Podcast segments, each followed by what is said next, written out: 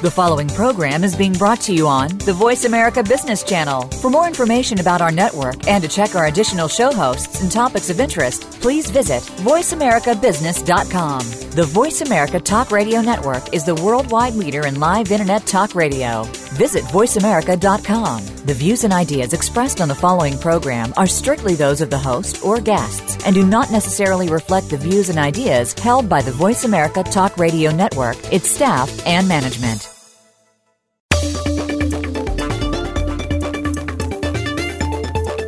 Welcome to Building Banking on Values with your host, Linda Ryan. Banking today can depend on a variety of factors, including where you bank.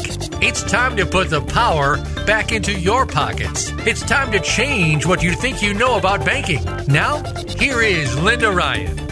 Welcome back to the Building Banking on Values show, a series that goes behind the scenes to shine a light on the values based banking movement. We've got real stories about real people and initiatives, products and programs, and even innovations creating very positive change in the banking sector. In case you're new to this series, this show is all about how a new wave of banks are reassessing their purpose and redesigning their mission and operations around real people, real communities, and the real economy. In essence, what it means is it's a, a, new type of ethical or sustainable or just or regenerative type of banking, and it's growing. So far, we've explored banking with a social conscience, the concept of feminine banking, lobbying and teaching for change in the sector, how research and governance is changing the banking sector, and how investment banking can and should have a heart. We've looked at concepts like financial inclusion and economic independence, impact and how banks can and should go beyond the balance sheet. And last week we explored how grassroots change in banking is happening at an educational, community development, and even Occupy level. On this show, we'll hear from Damien Walsh, who's the managing director with Bank Australia. Bank Australia is a 100% customer owned Australian bank. And we'll also hear from Charles Hampden-Turner, an author and management philosopher. Both Damien and Charles are believers in how money can be put to good use. But first, let's go to David Korslund, a senior advisor consulting in the values based banking sector for over 30 years. David's going to take us through the latest news and views on banking and finance. David, welcome to the show. Hey, Linda, how are you? I'm great, thanks. How are you? I'm doing fine. Sorry I wasn't able to join last week. No problem. Actually, I'd love to, to find out about what you were doing last week. Well, last week, Linda, I had the opportunity to join the Global Islamic Finance Forum, sponsored by the Central Bank of Malaysia. That's uh, the Negara Bank. Negara in Malay is a central bank. And they have every other year a meeting where they deal with various issues related to Islamic finance or Sharia compliant finance. I think it's a better way to phrase it. And they invited uh, me to address them about the research we've done at the Global Alliance on the financial and non-financial results, uh, comparing comparison between the largest banks in the world and uh, sustainable banks. Excuse me. And they also asked me to talk about the scorecards because they're very much focused on how can uh, Sharia compliant banks be both trendsetters and leaders, not just being compliant with, with the rules of Sharia, but also with the spirit of Sharia, which is how do you use the financial system to serve human needs. Fascinating meeting, a lot of attendance, and lots of interest in how the scorecard developed by the Global uh, Alliance for Banking and Values support uh, ha- helping uh, Sharia compliant banks also meet the, the, needs of society. So, really interesting. A long trip for a, short uh, presentation, but well worth it. And what is Sharia finance? Sharia finance is uh, finance that is compliant with the law, uh, the rules of Sharia. Uh, the, the most known element of that is that it does not pay interest. And so uh, neither depositors nor uh, borrowers pay interest on their loans or their deposits or receive interest on their deposits. Um, and that's sort of the core of it. It's, it gets back to some uh, issues that are also in other religious uh, based uh, texts about how interest is not a healthy thing. Uh, I think that that's not necessarily um, something I fully agree with. But what I do agree with is Sharia uh, compli- uh, finance is also very focused on the real economy. It's not about creating financial, uh, complicated financial products. It's about meeting the needs of individuals and enterprises in the real economy. So that's, I think, at the core of it. Uh, there's much more to it. Uh, I was uh, given a, a, a, long book about uh, Sharia finance. I have not had the time to read the full book, but it's an interesting alternative approach to the financial system, well worth considering. Absolutely. And you, you mentioned you were there and you were talking about the research done with the GABV and the scorecard. Can you tell us a bit about, um, you know, what you were sharing about the scorecard and how that could help Islamic finance?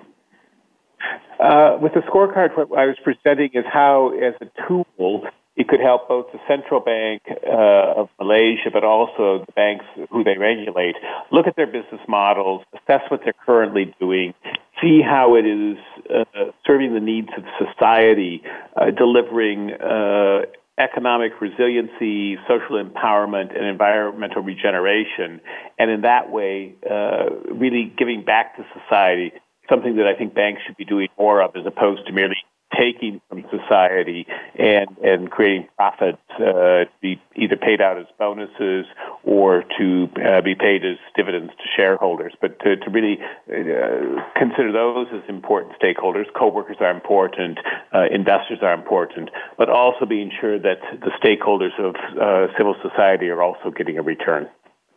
Great. So it sounds like the scorecard is a tool um, that's going to help banks, I guess, measure and master the type of social, economic, and environmental impact that they can either create or uh, support and sustain.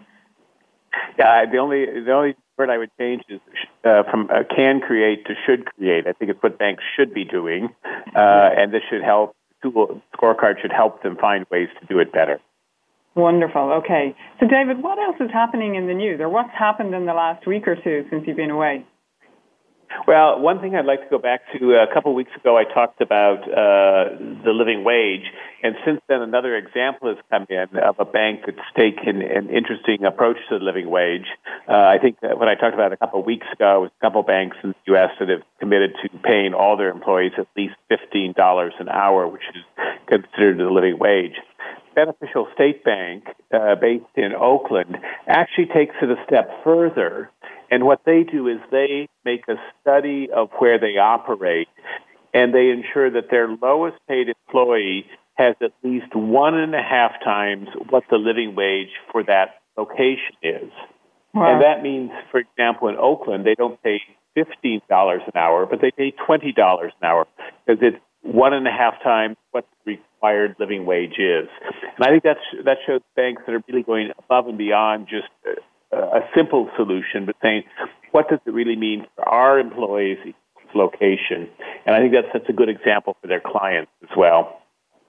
Indeed, and we actually had Tamara Vrooman on last week from Vancity, and she was saying, you know, in, in terms of the obligation and commitment to pay a living wage, they even take it a step further. So they they go beyond paying the living wage to staff, but they start to work with suppliers um, and vendors that they would have contracts with to ensure that any staff working on behalf of the organisation are also getting paid a living wage. Uh, so it's an interesting level of, of commitment and how banks on a very practical level can can create change in their local communities. Absolutely. Banks uh, should be leading on this, and it's great to see some banks that are doing so. Wonderful. And what else is happening in the news? Well, I have to say, I found a really fun article on on uh, the 16th of May. That was, I think, Monday this week, in which uh, there was a bit of a fight in the U.S. between J.P. Morgan Chase's Jamie Dimon and the head of the U.S. Uh, community banks, where he basically called the head of the U.S. community banks a jerk, um, and it because the head of the Independent Community Bank of America noted that not all banks have the same agenda but the 6,000 community banks in the U.S. with 4 trillion of assets don't necessarily have the same objectives as J.P. Morgan Chase. But uh, it was quite interesting to have uh, one banker call another a jerk um, uh, on on CNBC. That's where he actually said it. But I think it shows that one should not judge all the banks the same. Uh, there are a variety of banking models out there. That's a good thing. It's good to have diversity in banking, uh, and it's good to see that uh, not all bankers agree other. So I, I guess I encourage all the listeners to think carefully about who and what banks they're doing business with. It's always nice to know that your your money is sleeping at night. The bank is also focusing on doing good for society. And it does sound like there's there's actually lots of, of uh, well, I guess lots of competition and lots of variety out there from a community bank perspective. And, and one would argue that community banks are probably better placed to, to serve the needs of, of the real economy in that local community because they're probably more connected and have a different type of relationship with customers. I think that's correct, Linda, and that's actually been one of the historic strengths for the U.S. banking system, but I think also leading then to the strength of the U.S. economic system and its development of small enterprise and jobs. Um, I think that is something, however, that is under threat if we you look at the statistics in the U.S. for the concentration of the financial system, the the crisis, which started because there were banks too big to fail, has actually ended with more concentration, more banks too big to fail, covering more of the assets. It's not clear to me that the crisis led to the right solution. In fact, it may have actually made things worse because there's there's much more concentration in a few large banks in the U.S. than there was before the crisis began. So right. it's good to see that the independent community bankers of America are are standing up and saying we're important too and think about us. And if it upsets some of the uh, CEOs of very very large banks, that's probably a good thing. Absolutely, and it's interesting you're you're talking about the concentration because I just in the last week I've seen two conflicting. Um, news articles or reports on this. You know, one from Bloomberg where it's saying the millennials are voting with their feet and young Americans are dumping big banks and moving their money to smaller banks and credit unions because they crave high touch. And then I saw another report saying, well, it looks like big banks are growing. But, uh, you know, I wonder if behind the details, the big banks are growing from a monetary perspective, which, which may be about doing business in different ways to the smaller banks. You know, it could be through, I don't know, it could be through speculation. It could be through certain types of instruments or products and services that they're growing their revenue, but they may not actually be growing their customer base. Yeah, I think Linda, the thing to always look uh, look at is real data. And in the U.S., if you look at the data in terms of where uh, deposits are concentrated or loans are concentrated, it's it's really been a significant increase in concentration starting before the financial crisis in 2008, but continuing since then. And I, I personally worry that that will destroy the entrepreneurial uh, banks community-based banks that have really been key, I think, to the development of a, a strong U.S. economy. So I, I'd say I think it's nice that Bloomberg put that article in, but I suspect when we look at the uh, data, we will continue to see ongoing concentration with fewer banks in the U.S., and I question whether that's healthy for the long term. Absolutely. You know, we've talked often about the too big to fail banks, and at the end of the day, I think nothing is too big to fail. Yeah, I, I always like to say that uh, the issue is not just that they're too big to fail. Uh, some would say, given some of the misdeeds of some large banks, they're also too big to jail, so everyone's afraid to go after them when they, when they obviously are violating laws. And I think one could also argue they're also too big to sail. They're frankly just too big to manage. They're too complex. So uh, too big to to fail, too big to jail, too big to sail. I think it's time for some uh, careful thinking about public policy.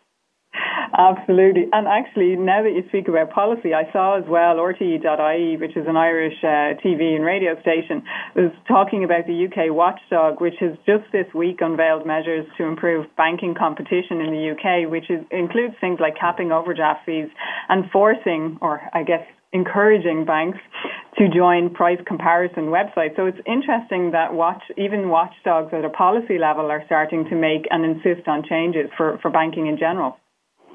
And I think the critical issue there, Linda, is transparency, making it easy for, for clients, whether it's individuals or enterprise, to look at the charges that banks are, are, are setting and say, where do I want to put my money? Where do I get the right, uh, the right uh, price uh, for what I'm offering? So I think it's great, particularly the focus on transparency.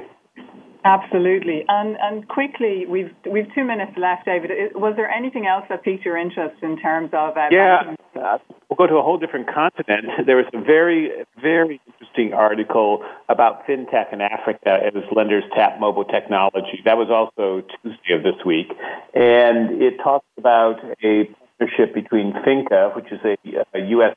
based microfinance organization. Uh, it's U.S. based, but its activities are uh, in developing countries around the world. And First Access, a database, uh, data analytics company, and they're looking at how they use telephone technology to to enhance the microfinance lending process. And I think this is another example where unusual partnerships between financial institutions and non-financial institutions are able to find solutions to deliver needed financial services uh, around the world. And what I think makes it even more interesting is what, what you see is that quite a bit of this innovation is happening in developing countries. So, so the the developed world, North America, Europe, is frankly quite often far behind in terms of the use of new technology to really meet uh, the client needs. So I, I think this uh, combination of a data analytics company, a microfinance uh, entity, and, and the, the telecoms uh, entities in Africa to develop a new way of meeting the needs of individuals is fascinating. Something well worth watching, something that uh, the developed world could learn from. Absolutely, yeah. I mean, it's interesting that really the real innovation comes from watching what other people are doing in other countries, and there can be so much we can all learn from from a banking and a system perspective, looking at, at different countries. David, thanks very much for joining us. As as always, it was a pleasure, folks. If you want to follow what David is is saying on Twitter, you can catch him at Zuid Dave. That's uh, Z U I D D A V E. Uh, join us after the break, folks, because we have Charles Hampden-Turner, management philosopher, researcher, and advocate for values based corporate cultures, joining us on the line.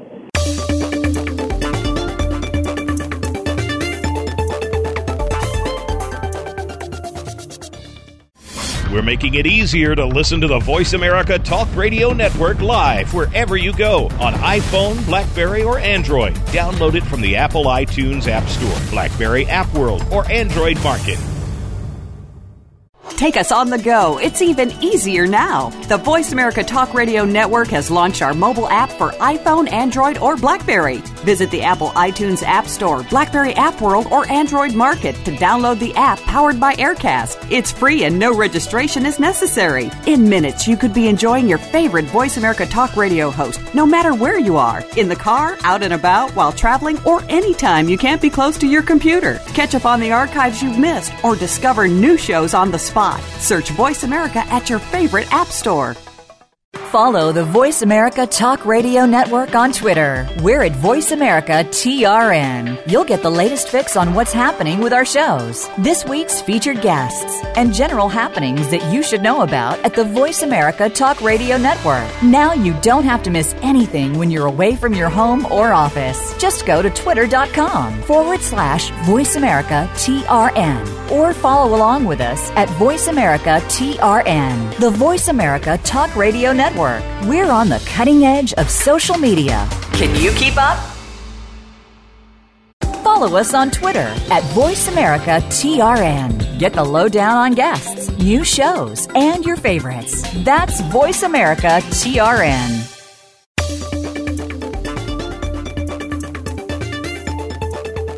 You are tuned in to Building Banking on Values. To reach Linda Ryan or her guests, please send an email to linda.ryan at gabv.org. That's linda.ryan at gabv.org.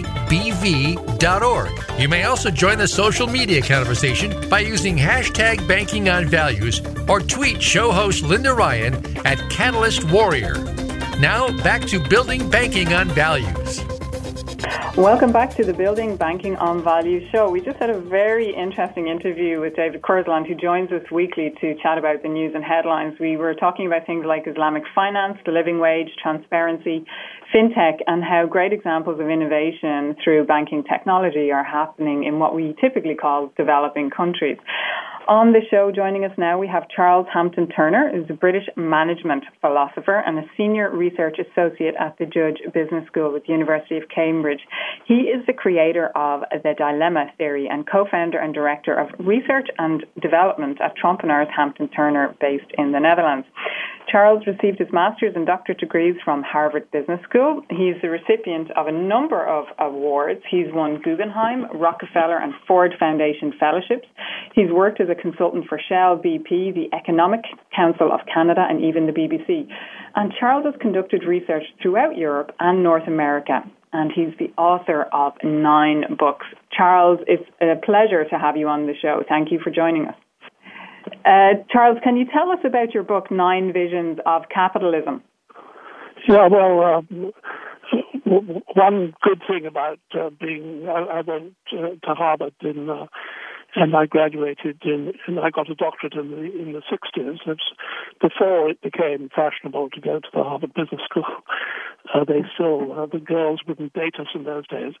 But uh, uh, when I graduated, I, I, I realized uh, I was never going to be poor. So uh, I decided to do exactly what I wanted for the rest of my life, and I've been very, very fortunate. I've actually not uh, written uh, nine books. I've I've written twenty two, and uh, I followed uh, my own logic, and I and I searched the world for really exciting uh, projects that I think will improve the human condition, and, and the global and the global alliance for banking on values is is was one such, and I, I wrote it up in my latest book, uh, Nine Visions of Capitalism.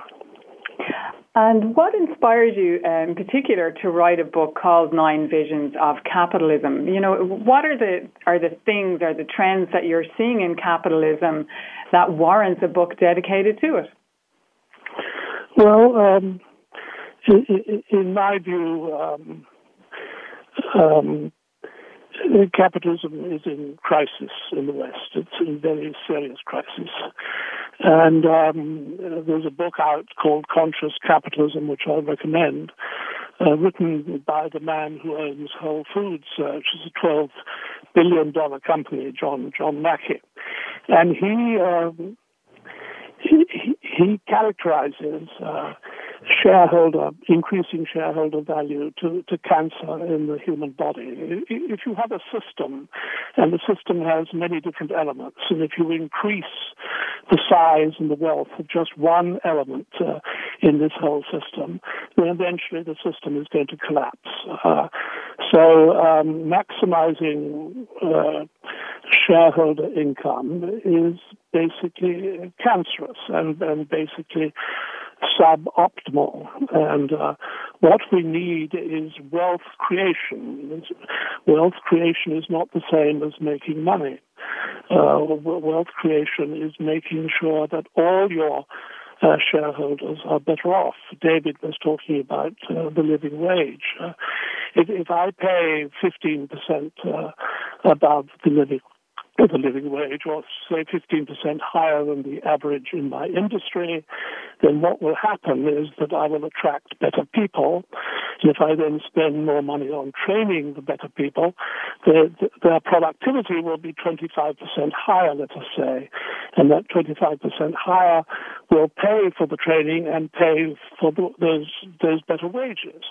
And now you see everybody is better off. The, the, the company is better off, the are better off, the suppliers are better off. If I, if I pay them in 30 days and not 90 days, the suppliers will be better off and the customers will be better off. And, and that's what I mean by, by wealth creation. Uh, everybody, all stakeholders have to be better off. And, and what I like for the, uh, what I like about the, the Global Alliance for Banking on Values is that they seem to understand that. They they they are dedicated. Uh, they see banking uh, not as an industry in its own right. So they see banking as a service uh, to other industries, and the bank will be successful insofar as it serves other industries. And I, and I think that's correct. Uh, uh, I, you know, two coins uh, rubbing up against each other have never created a third coin, and they never will. money by itself is sterile. If you want to create wealth, you have to lend the money to somebody who's going to build or create a, a product or a service that product or service has to be sold. You have to get even more money than it costs to make that service and costs to make that product. Even more money comes back, and if more money comes back than it costs, then you have created wealth and you share it with everybody. So banks are absolutely essential uh, to creating wealth, as far as I'm concerned, but they do not on their own and by themselves uh, create any wealth at all they have, you know, money is inherently scarce, uh, and you have to transform that money into something else, and then you have to transform that something else back into money, and that's how you create wealth. And I think uh, the Global Alliance understands that, and that's why I appreciate it and I admire it. That's wonderful. So, you know, true true wealth creation is is about a true exchange of of value, and uh, where the banks play a role in this is that they really should be putting themselves back in service of the people, the businesses, and the communities that they're set up to serve. Um, you talk in your book about a marriage of East meets West in successful corporate cultures. Can you describe what that is? Well, um, one advantage of, of, the, of, of the GABV is it's relatively small. Uh, the banks are relatively small, and and that is an advantage uh, because if people know each other by their first name, if they're if they're intimate, if they're friendly, if they're close, uh, uh, then on the whole they're much more creative. Morale is much higher, turnover is much lower, uh, and everything works better. The the problem all industry faces is when your business unit is more than about 120, 130 people, uh, then you have to start bureaucratizing. You have to start having rules and procedures, and uh, and life uh, tends to get boring. So the the the, um, the challenge for the Global Alliance is, is as the units grow larger, uh, will it will it retain its humanity? Will it retain its principles? Will it uh, retain its integrity? And, uh, and I, I, I, hope and I suspect it will, but it will be a mighty big challenge. Uh, the small units are four or five. I mean, if you look at Gallup polls in America, um, 65% of Americans like small business and about 21% of Americans like big business.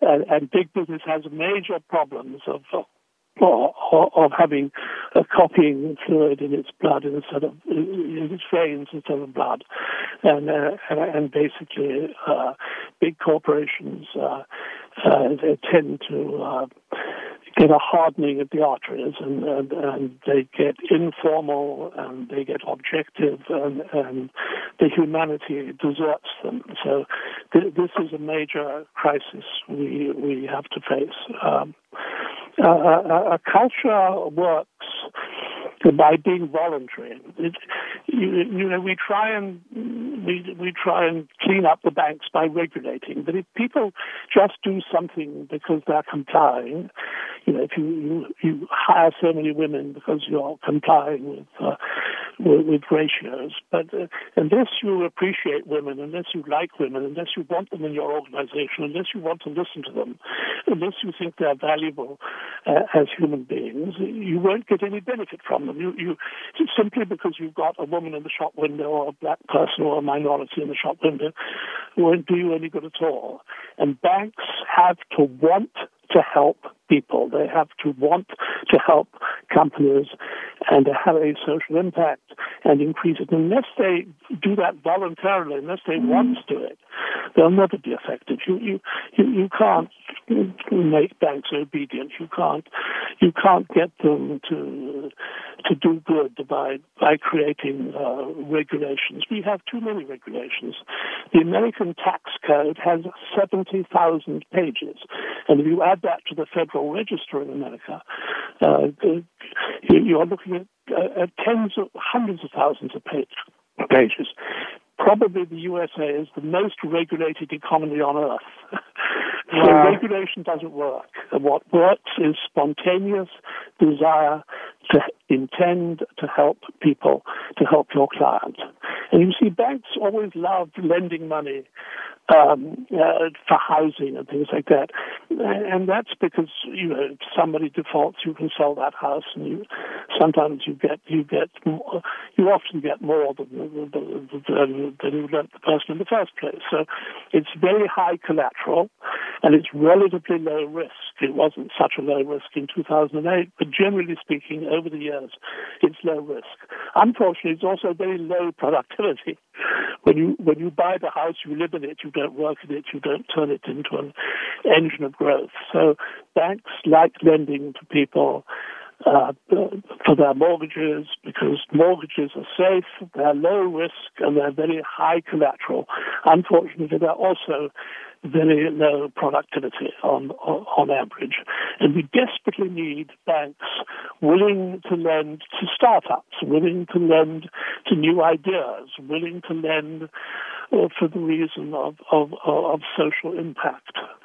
Let me give you an example um, of, of uh, social impact because it's it's important. Uh, Wonderful. There's an Aravind Eye Hospital in India that uh, that has managed to get uh, operations on laser operations on your eyes down to about uh, fifteen dollars in sort of mass production uh, eye surgeons, and, and you can remove the cataracts of somebody going blind for for fifteen dollars. Now that that not only releases uh, 200, 300,000 people from blindness, it, it, also frees whoever's taking care of them, who's ever had to lead them around. So you, you release two people. So the social impact of those operations is enormously higher than, than the $15 they, uh, they, they, they, actually give the operation free, but middle class people uh, pay uh, $50 for, for an operation and, and, and uh, tourists who fly in and pay $100 for an operation. Even that is very cheap by world standards.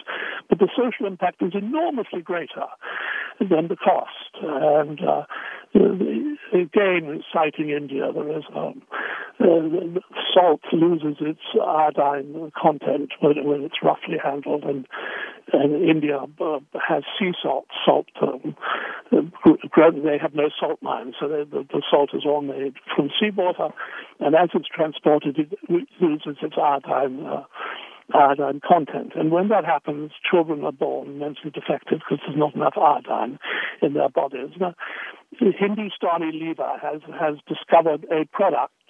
If you if you spray it on salt, the salt retains its iodine content. So just doing that, and the operation is is very very cheap. You, you can save about a quarter of a million of people from being uh, born mentally defective. So the social impact can be absolutely huge. So what I like about the global the, the Global Alliance for Banking on Values. It says, it says to itself, where can I make a really profound social impact? And when you ask that question, there's lots and lots and lots of places where a big social impact can be made. There is a, there is a substance which you can put on wood, and the wood lasts three times longer than it did before. That stops millions of trees being cut down. That, that, that, is sold as a product and makes money as a product, but it also has a social ramification that runs all the way through the ecosystem and is immensely valuable. So, so Charles, we've just one, we've just a minute left to go. So, I mean, thanks very much. What you've been talking about has really resonated. You've talked about the crisis in capitalism and how it's almost a corporate cancer, the importance of wealth creation the humanity of business in corporate culture and, and the requirement for it, and how banks eh, should really be the engine of growth and genuine wealth creation. Can you, uh, we don't have time to go into the examples of banks, but can you maybe call out two or three banks and the countries um, that they operate in that are really doing this values based banking and they're doing it successfully? Very quickly. Well, I'm, I'm not sure there are any. Uh, one, advantage East Asia has generally is is that most of the shareholders are foreigners. I mean, they're, they're Americans, uh, uh, Europeans, etc. Uh, and therefore, these uh, countries don't care tremendously about shareholders because they're not one of them. Uh, and of course, there are Singaporeans, there are Chinese who do own shares, but it's not uh, it's it's not not a big thing as it is as it is in the West. So. who they care most about uh, are the employees and the suppliers, because the suppliers are indigenous, they're local, and the customers, because the customers are, are, local. So when a company comes into Singapore, they say, we will let you into our country. We're very short of space. You are privileged to be allowed in there. The condition of you coming is that you, is that you hire our people, that you do your R&D in this country, that you look after your employees well, that you pay them well, that you pay your suppliers promptly and treat them well. Uh, and that uh, we have no scandals with, with customers, that you, you supply them reliably and well. So uh, in China and, and Taiwan and in uh, Singapore and in Hong Kong, Western country, companies invited in are kept to, are told that they, they must benefit uh, stakeholders, that is, the, the, indigenous stakeholders.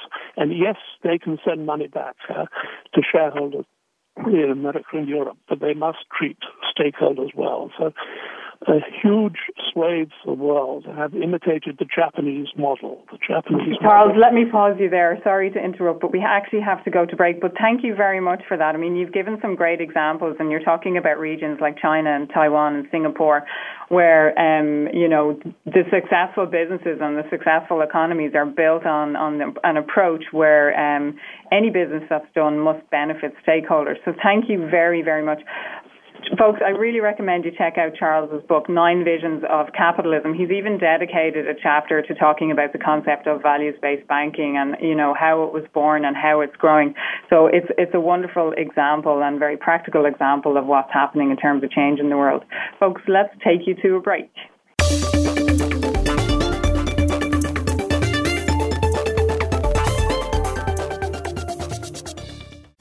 We're making it easier to listen to the Voice America Talk Radio Network live wherever you go on iPhone, Blackberry, or Android. Download it from the Apple iTunes App Store, Blackberry App World, or Android Market.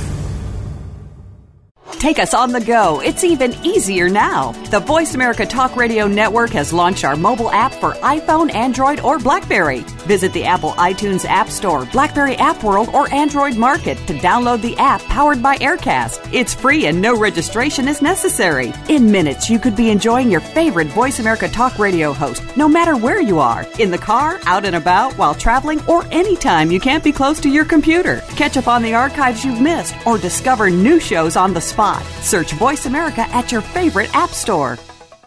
Follow the Voice America Talk Radio Network on Twitter. We're at Voice America TRN. You'll get the latest fix on what's happening with our shows, this week's featured guests, and general happenings that you should know about at the Voice America Talk Radio Network. Now you don't have to miss anything when you're away from your home or office. Just go to twitter.com forward slash Voice America TRN or follow along with us at Voice America TRN, the Voice America Talk Radio Network. We're on the cutting edge of social media. Can you keep up? Follow us on Twitter at VoiceAmericaTRN. Get the lowdown on guests, new shows, and your favorites. That's VoiceAmericaTRN.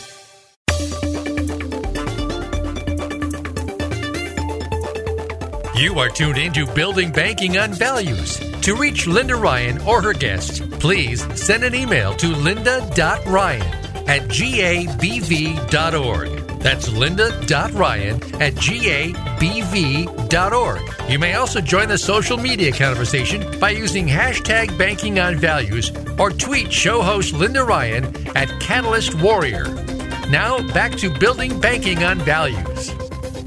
Welcome back to the Building Banking on Value show. On today's show, we were speaking with David Korslund, a senior strategic advisor who's been providing advice to banks and values based banks in the sector for the last 30 years.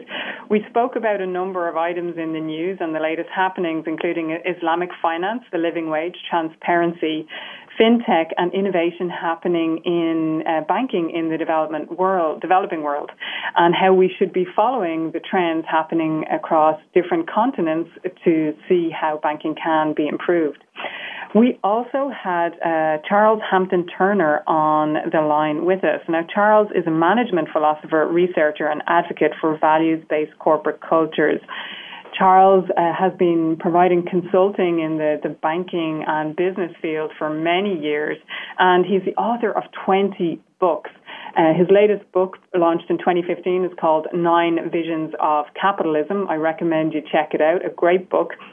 And Charles has even dedicated a chapter in the book to the concept of values based banking, how it emerged, how it's evolved, and some of the bank's leading change in the financial, economic, and impact sectors.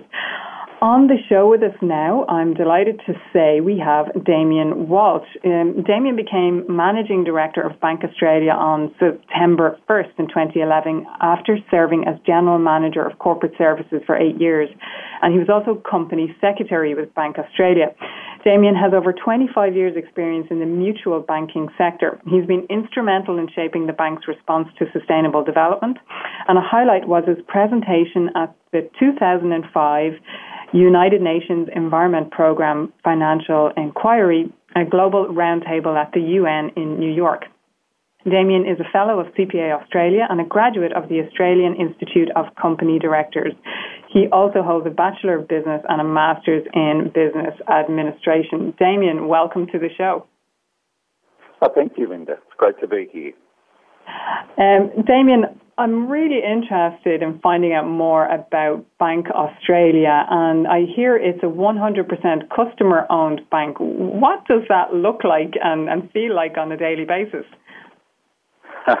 well, uh, it's really interesting because it, uh, being customer owned or a cooperative uh, financial institution means that um, your customers are truly centric to the business uh, model. Um, uh, they're, they're, the customers and the owners, so there's no conflict between serving the customers and rewarding the shareholders at the same time. So uh, it's a, a, fantastic business model.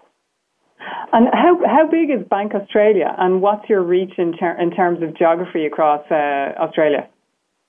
Okay, so we're, you know, it's a big name, Bank Australia, but it's uh, a relatively small bank. Um, we've been around for nearly 60 years. Uh, we're $4 billion in assets, that's Australian dollars, uh, and we have 126,000 customers, um, so relatively small. Uh, predominantly, most of our business is in the state of Victoria, um, which is down the southeast corner of Australia. Um, but we have business right along the east coast. So we're a national bank. Um, we have uh, branches in most of the capital cities uh, across the country, uh, and about to open a new branch in um, Sydney. Um, so we're growing and we're competing um, uh, and really raising the awareness of values-based banking in the Australian context.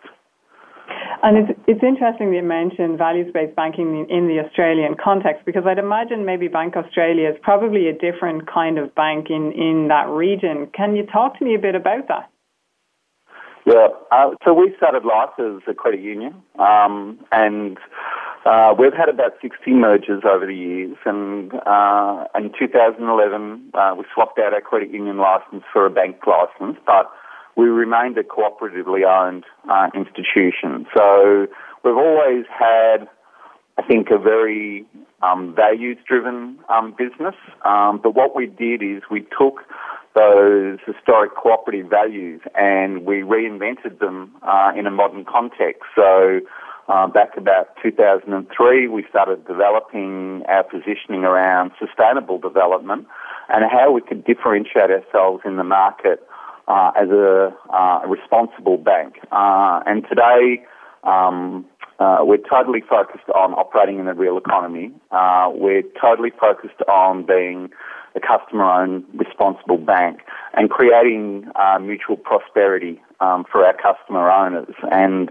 for the communities and the environment. So, you know, we're, we're con- continuing to differentiate ourselves in the market around that positioning and are very, very clear around our target market, which is socially aware people. So we believe that there's a segment of the Australian consumer. Um, don't forget we're a small bank, but there's a segment of the Australian consumer uh, that we believe um, wants to do their banking with a bank whose values are aligned to theirs. And we see that 3.3 million people uh, and about 360 uh, billion in assets.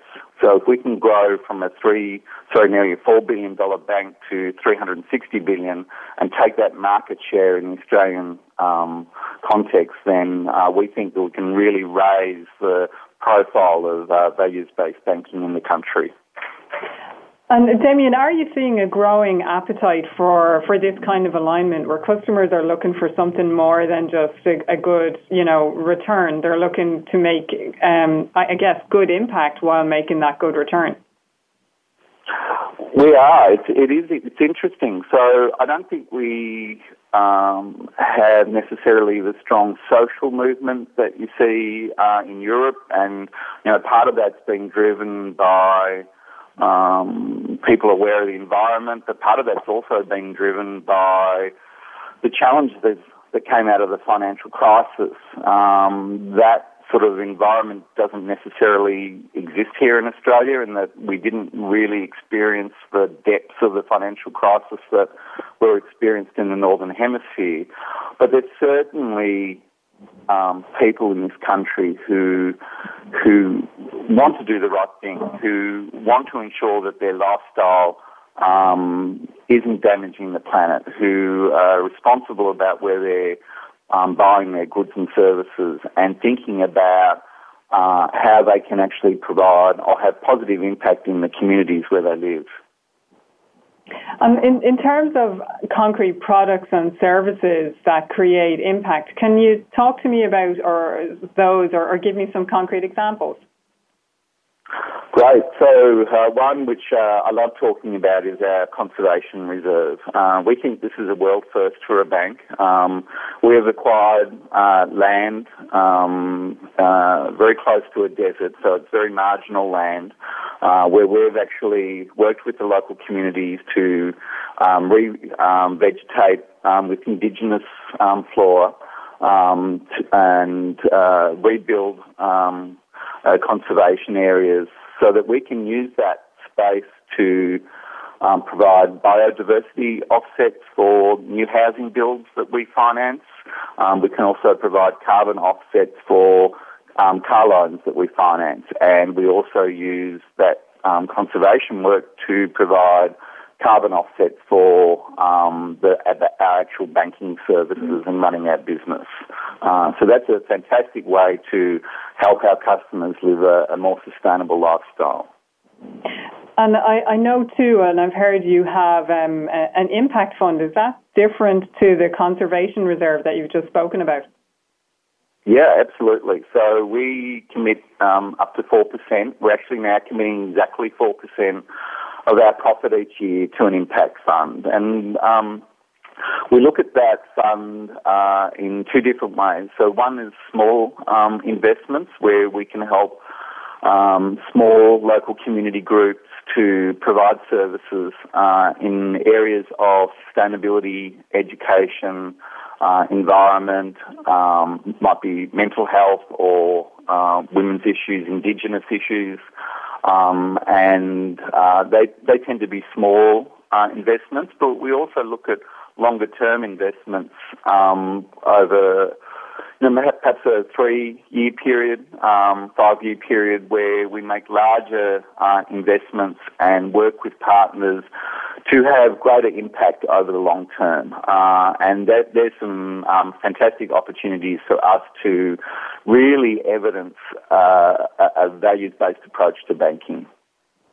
And you mentioned as well that um, you're, you're committed to and you strategically serve the real economy. Can you describe what that's like in in Australian terms? Like, what is the real economy, and what does the real economy look like in Australia? Yeah, sure. So uh, for us um, and our bank, the real economy is um, serving people uh, communities and small business.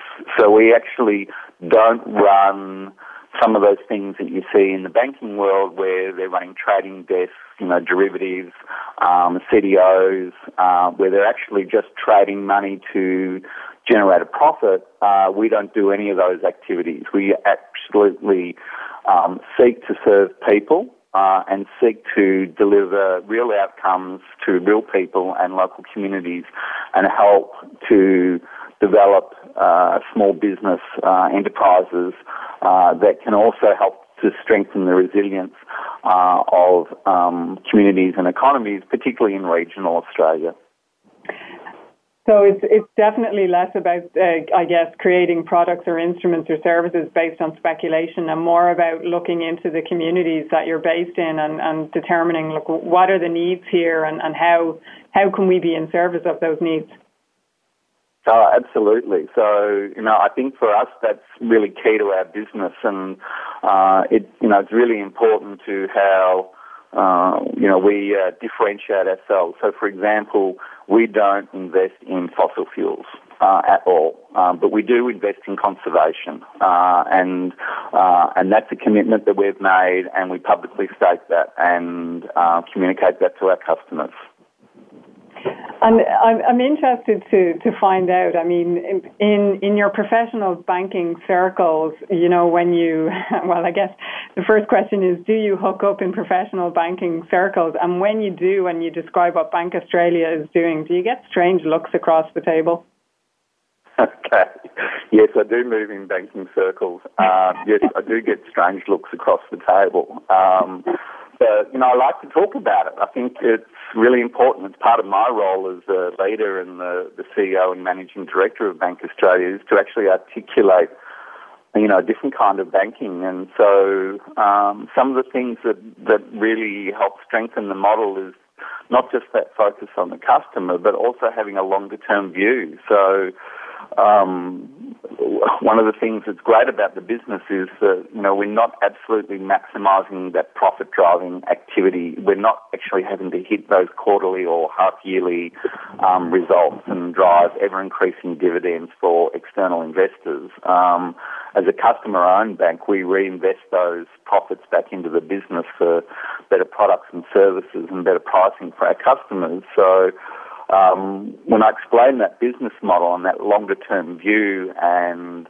the focus on helping grow our organisation profitably but sustainably, I do get um, uh, some interesting looks across the table. some furrowed brows. People really are quite challenged by the business model uh, when I talk about it. But uh, I think those that get it, when they get it, they love it. They really understand it. I, I can imagine so. So we're actually coming close to the end, but very quickly in the next minute, what are the challenges you face, like Bank Australia faces in, in, in the next 12 months in, in, I guess, trying to grow this, um, grow awareness of values-based banking and its potential?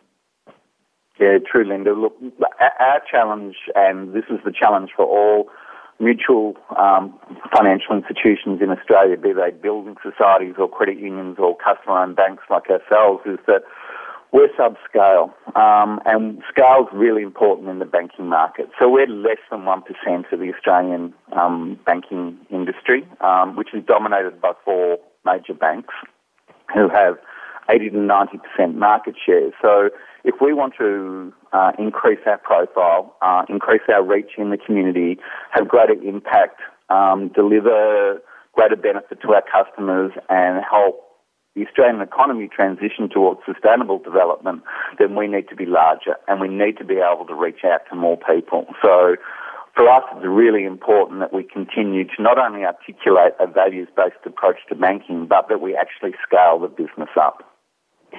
Great point. Uh, Damien, it, it's wonderful having you on the show. If people want to find out more, uh, can you provide a, a web address uh, where they can check you out?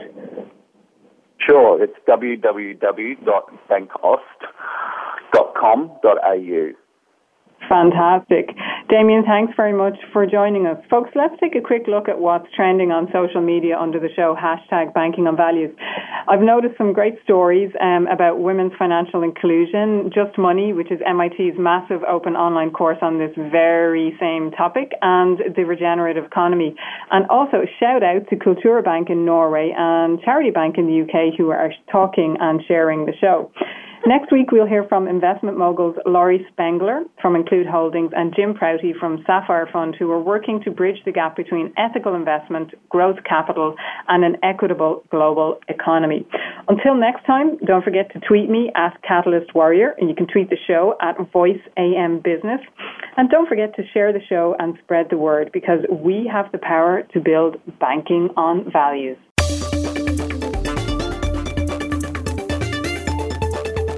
Thank you for listening to Building Banking on Values. Please join your host, Linda Ryan, again next Thursday at 3 p.m. U.S. Pacific Time on the Voice America Business Channel. We hope to see you here next week.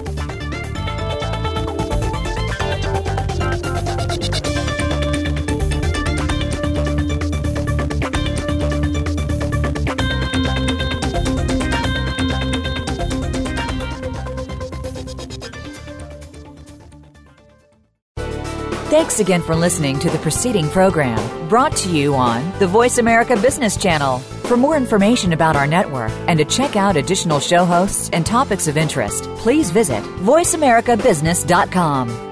The Voice America Talk Radio Network is the worldwide leader in live Internet talk radio. Visit voiceamerica.com. The views and ideas expressed on the preceding program are strictly those of the host or guests and do not necessarily reflect the views and ideas held by the Voice America Talk Radio Network, its staff, and management.